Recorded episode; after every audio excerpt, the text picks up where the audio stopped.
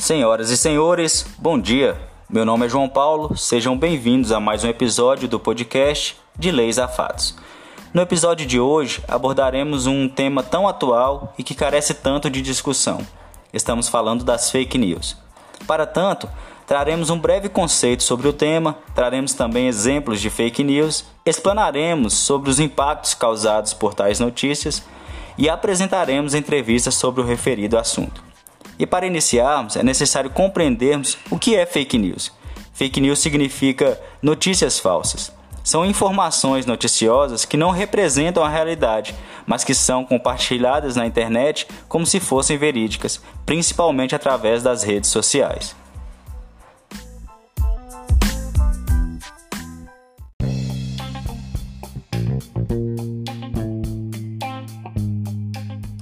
As fake news são notícias falsas que causam desserviço à sociedade, porque geram confusão, desinformação e preocupações infundadas sobre diversos assuntos. Os principais meios de propagação das fake news são as redes sociais, cada vez mais populares. O termo fake news ganhou força mundialmente em 2016 com a corrida presidencial dos Estados Unidos, época em que conteúdos falsos sobre a candidata Hillary Clinton foram compartilhados de forma intensa pelos eleitores de Donald Trump. Apesar do recente uso do termo fake news, o conceito desse tipo de conteúdo falso vem de séculos passados e não há uma data oficial de origem. As fake news sempre estiveram presentes ao longo da história. O que mudou foi a nomenclatura, o meio utilizado para divulgação e o potencial de persuasão que o material falso adquiriu nos últimos anos.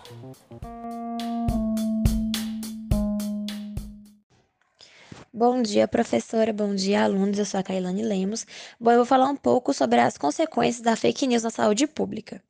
A fake news, ela vem sendo um problema sério, principalmente na área da saúde pública, porque uma vez que tal informação fake ela foi repassada, ela cria proporções muito grandes, o que acaba atrasando certos tratamentos na área da saúde pública, até porque a partir do momento em que certos posts contendo fake news são compartilhados, eles atingem um número cada vez maior de pessoas e podem acabar estimulando comportamentos que colocam a saúde em risco.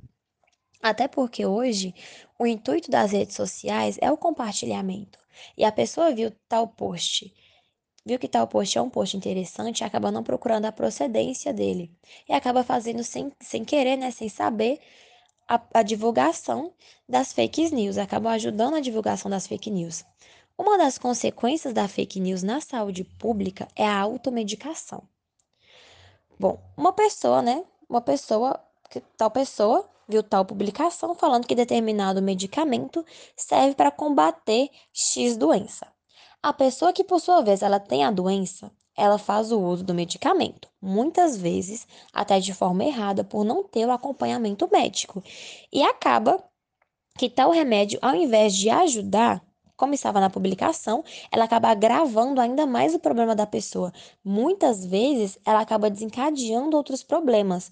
Tudo isso por causa de uma pessoa que não procurou a procedência de tal publicação e acabou divulgando. Olha, isso é muito importante a automedicação. Porque a pessoa, ela viu tal publicação falando que tal remédio é bom para tal doença. A pessoa tem a tal doença. Ela faz uso dessa, da medicação, né, sem acompanhamento médico, e muitas vezes a pessoa ela acaba tendo tem reação a tal medicamento. Muitas vezes ela tem alergia aos componentes do medicamento e não sabe porque não fez acompanhamento. Isso é muito sério, porque ao invés de ajudar, ela acaba ainda agravando a situação, o quadro da pessoa. Bom, Além, né? Porém, muitas vezes acabou também acontecendo ao contrário. Ao invés das fake news elas indicarem algum remédio para tal doença, eles acabam questionando a eficácia, a eficácia de certas medicações. O que também é um sério problema, porque eles acabam incentivando as pessoas a interromperem o tratamento sem a orientação médica. É um problema, e o problema é que as pessoas ela não têm o hábito de procurar, de investigar a procedência de tal publicação, e além de repassarem para frente a publicação fake, elas acabam realmente não fazendo uso de tal medicamento. E uma postura como essa, dependendo do caso, ela pode levar até a morte, porque às vezes a pessoa está fazendo tratamento com o remédio, mas ela viu lá na publicação que o remédio faz bem, que o remédio não faz bem, entendeu? Que o remédio faz mal. E ela acaba interrompendo o tratamento dela e o remédio era essencial para ela, mas como ela viu na publicação que o remédio ele não é bom, ele não é eficaz, ela acaba interrompendo o seu tratamento. E dependendo do caso, isso pode levar a pessoa a óbito. Pode levar a morte, ou então, não levando à morte, pode encadear a, a outras doenças, ou pode, pode agravar o, o quadro da pessoa, a, o quadro da doença da pessoa, por ela não estar tá fazendo uso da medicação certa, por ela ter interrompido o tratamento por causa de uma publicação fake. Um exemplo que eu trago das consequências da fake news é, a gente pode ver hoje, são as centenas de pessoas que morrem por causa de fake news sobre a Covid-19. Nós estamos vendo, nós estamos presenciando isso no nosso cotidiano. Todo dia a gente, todo dia nós vemos postagem fakes sobre a Covid-19, que não tem nada a ver com o contexto que está sendo vivido hoje. E as pessoas elas não procuram saber, elas não procuram a procedência de tal publicação e repostam. E acabam repostando e acaba tendo uma divulgação muito grande, acaba tendo uma proporção muito grande. E isso nós estamos vendo no nosso cotidiano. Há centenas de pessoas que morrem por causa de fake news sobre a Covid-19. Não é só sobre a Covid, é sobre outros milhares de problemas. Bom dia a todos, meu nome é Samir e estou aqui para falar sobre fake news e vacinação. Nos últimos anos, tem tido muita preocupação quando se trata dos efeitos colaterais e da eficácia da vacina. Porém, esse debate tem sido recorrente nos dias atuais devido à situação que a gente se encontra, no meio de uma pandemia, onde precisamos fazer uma vacina né, eficaz em um tempo curto. Nos últimos anos, as taxas de cobertura vacinal têm caído em todo o país e por isso doenças antigas como sarampo, entre outras, voltaram a aparecer. Uma dessas razões para essa queda é porque houve uma propagação de alguns mitos sobre vacinação e, e essa propagação de informações falsas acabaram desencorajando as famílias a recorrerem a esse serviço essencial. E as pessoas ficam receosas a, a se vacinar e a vacinar os seus entes queridos. Eu vou estar passando aqui para vocês algumas fake news comuns sobre as vacinações e por que, que vocês não devem acreditar nelas. Uma informação recorrente que é divulgada é sobre a eficácia da vacina, onde eles divulgam falando que a vacina é falha, ou seja, ela não é eficaz, e a vacina deixa sequelas a longo prazo. Porém, a vacina ela é assim, bastante segura e só pode ser liberada para comercialização depois de inúmeros e inúmeros testes, e a eficácia dela tem que ser comprovada. E após essa comprovação, ela ainda precisa ter a investigação e o monitoramento após a comercialização e após a vacinação da população. Então, ela durante todo o período ela tem essa investigação. Então, ela é totalmente segura. Agora eu vou estar falando sobre fake news em relação à vacina do Covid-19. Uma das informações que mais foram divulgadas nas redes sociais foi que a vacina Covid-19 continha chips implantados para controle das pessoas e que era uma forma do era um plano, né, uma forma do Bill Gates controlar, né, toda a sociedade. E essa informação é, atingiu principalmente o público idoso e essas pessoas ficaram muito preocupadas e ficaram bem reclusas a vacinar. Outra preocupação recorrente em relação às mulheres era que a vacina do Covid-19 ela poderia causar infertilidade e que era uma conspiração para causar, né, aí a infertilidade e controlar, né, a, a população, controlar aí o nascimento de crianças. Também teve várias conspirações contra a vacina e uma delas foi que as vacinas elas eram derivadas de células de feto abordados, abortados. E, e essa, essa informação ela atingiu principalmente os âmbitos cristãos, né? Então foi teve, teve fake news para atingir todos os públicos, para que as pessoas não vacinassem.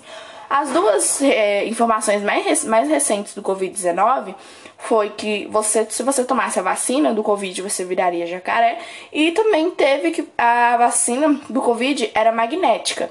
Então, é, você toma a vacina e o seu corpo fica magnetizado, como se fosse uma reação no seu sangue.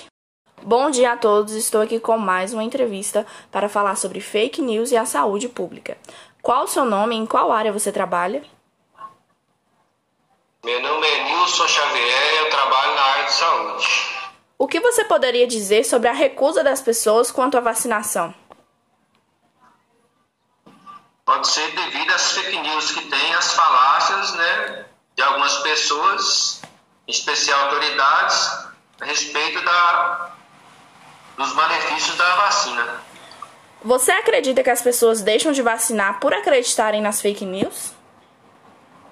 Eu acredito que sim, muita gente recebe a notícia pelo WhatsApp, né? Ou por outro tipo de rede social e já passa a acreditar naquele aí não toma vacina.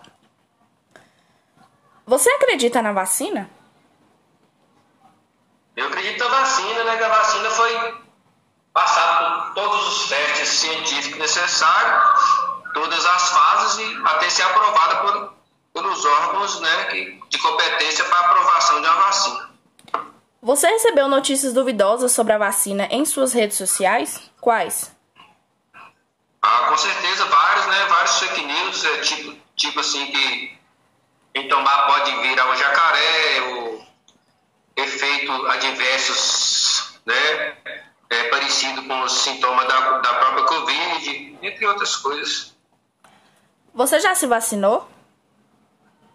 Já vacinei, as duas doses. E foi da sua vontade ter se vacinado? Foi da minha vontade ter vacinado e na área que eu trabalho também a vacina, mas eu queria ter é, sido imunizado também. Se pudesse deixar um recado para a população, qual seria? O recado é o seguinte, para que as pessoas vacinem, né? Não acredite nessas fake news e quando receber um vídeo ou, algo falando contrário à imunização, a pessoa procura uma fonte segura, procure é, pesquisar na internet, um site seguro e os telejornais para ver realmente a eficácia da vacina. Bom dia a todos, estou aqui com mais uma entrevistada para falar sobre fake news e saúde pública. Qual o seu nome e qual área de trabalho? Meu nome é Maria das Mercedes Xavier Cardoso. Eu sou aposentada. Qual a sua idade? Estou com 78 anos. Você acredita na vacina? Olha, eu tenho uma, dú uma dúvida sobre a vacina. Você se vacinou? Vacinei sim. Você gostaria de ter se vacinado? Ah, é, eu tentei, né, prevenir, né? Você recebeu notícias duvidosas sobre a vacina em suas redes sociais? Recebi sim. Quais É eu foram? tom- Olha, eu tomei a vacina da Coronavac e eles falaram que, e aí eu vi uma notícia que ela não, ela não tinha garantia. Então eu fiquei preocupada com isso. A senhora recebeu outra mais? Recebi também que eh, muitas pessoas que vacinaram a segunda dose da vacina aí sofreram o, a Covid-19. Ah, sim. Muito obrigada pela participação. Bom dia a todos. Estou aqui com mais uma convidada para falar sobre saúde pública e fake news. Qual o seu nome e sua área de trabalho? Alessandra Xavier, sou empresária no ramo da reciclagem. Qual sua idade? 39 anos. Você acredita na vacina? Sim, Você já se vacinou? não. Você queria ter se vacinado? Gostaria. Você recebeu notícias duvidosas sobre a vacina em suas redes sociais ultimamente? Quais foram? Recebi é, que ela era um chip e recebi também que ela tem um poder de imã. Bom dia, meu nome é Pedro Henrique Abreu, sou acadêmico do primeiro período de Direito do Centro Universitário FUNORTE. Estarei conversando hoje com um profissional da saúde, onde trataremos sobre os assuntos dos impactos da Covid-19 na sociedade. Qual o poder que as fake news podem acarretar na vida das pessoas, em especial agora que vivemos numa pandemia, em que diversas notícias falsas são prolongadas nas redes sociais sobre a Covid-19? Infelizmente, né, sabemos que as fake news, né, se faz presente, né, se faz presença nesse momento de pandemia, onde temos passado por dificuldades, onde sofremos muitas dificuldades e as informações desencontradas, as informações é, é né, omissas, caluniosas, né, não verdadeiras, afetam de forma direta a população. Porque, infelizmente, o que é divulgado né, na mídia, que é fake news, que, que não é verdadeiro, afeta de forma direta a população. Porque muitas pessoas não têm o conhecimento, às vezes não têm o acesso é, há informações verídicas, há, há, um jornal, não tem informação, há uma revista, né? até mesmo uma matéria na internet. Às vezes falta isso, falta essa oportunidade para a maioria da população brasileira. O que, que acontece? Quando se ouve falar que a vacina Coronavac não é boa, que não é eficaz, todo mundo fica com receio. Tanto que teve é, é, inúmeras pessoas na população que não quis tomar a vacina da AstraZeneca, que não quis tomar a vacina Coronavac, porque ouviu falar que a vacina fazia mal, que a vacina tinha sequelas, que a vacina tinha problemas depois. Então, assim, esses que é isso que tem que ser estudado. As fake news, infelizmente, age de forma indireta, trazendo prejuízo para a população nesse sentido, né? É, que, que haja mais, que haja sim informações, que haja sim noticiários, notícias, mas de coisas verdadeiras que traz paz para a população, no que diz respeito às vacinas, no que diz respeito aos números, no que diz respeito é, ao combate, né, à imunização.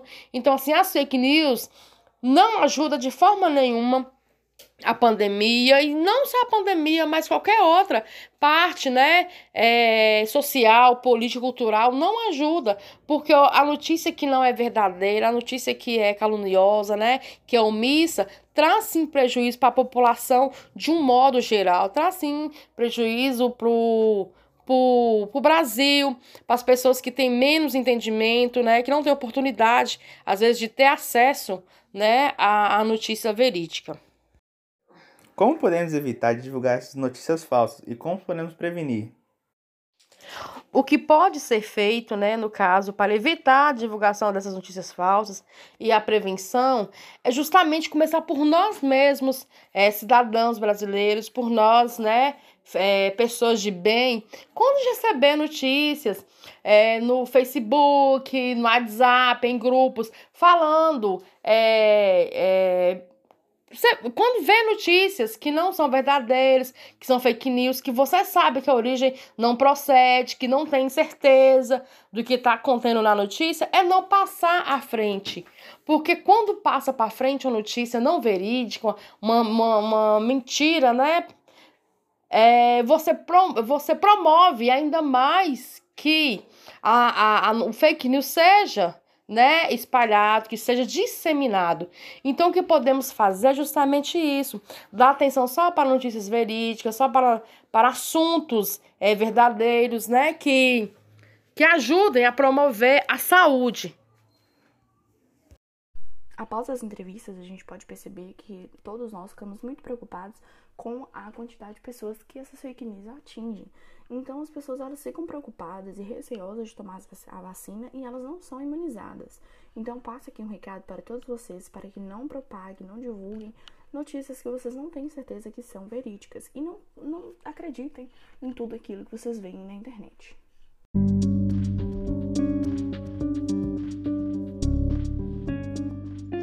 Bom dia, professora. Bom dia, turma. É, eu vou falar sobre os remédios para tratamento da Covid-19. Mais de um ano depois do aparecimento do coronavírus, poucos remédios demonstraram algum efeito em combatê-lo. Nesse meio tempo, promessas falharam, outras seguem testes e certos medicamentos parecem mesmo úteis nos quadros mais graves de Covid-19. E um grande problema é a divulgação de fake news, de pessoas desinformadas que falam que determinado remédio é bom ou ruim para tratar o coronavírus e alguns remédios podem causar estragos inflamatórios. A cloroquina, usada originalmente para tratar malária e doenças autoimunes, foi uma das primeiras promessas para acabar com a pandemia. Até pelo longo tempo de convivência, as evidências depondo contra ela são as mais robustas. E no Brasil, o medicamento foi constantemente apontado pelo é, presidente Jair Bolsonaro. Existem estudos randomizados controlados considerados mais confiáveis, mostrando que ela não previne a infecção, não cura casos leves ou assintomáticos e não ajuda indivíduos hospitalizados. Fora isso, a droga pode ser perigosa se tomada sem orientação, especialmente para o coração. Portanto, a notícia espalhada alegando que a cloroquina é a cura contra a Covid-19 é fake e deve ser combatida. Outro remédio que me sinto falado é a ivermectina, que não existem evidências suficientes a seu favor. A ivermectina demonstrou impedir a replicação do coronavírus em células isoladas, mas só em dose muito maior do que a considerada segura para os seres humanos. A ivermectina é contraindicada pela Organização Mundial da Saúde, mas mesmo assim vem crescendo a sua venda. Um remédio eficaz para pacientes com comprometimento pulmonar é a dexametasona. O benefício é para quem está com sintomas severos e precisa de oxigênio. Se dada pre é, precocemente, a dexametasona pode inclusive atrapalhar a resposta imunológica do indivíduo e prolongar o tempo da doença.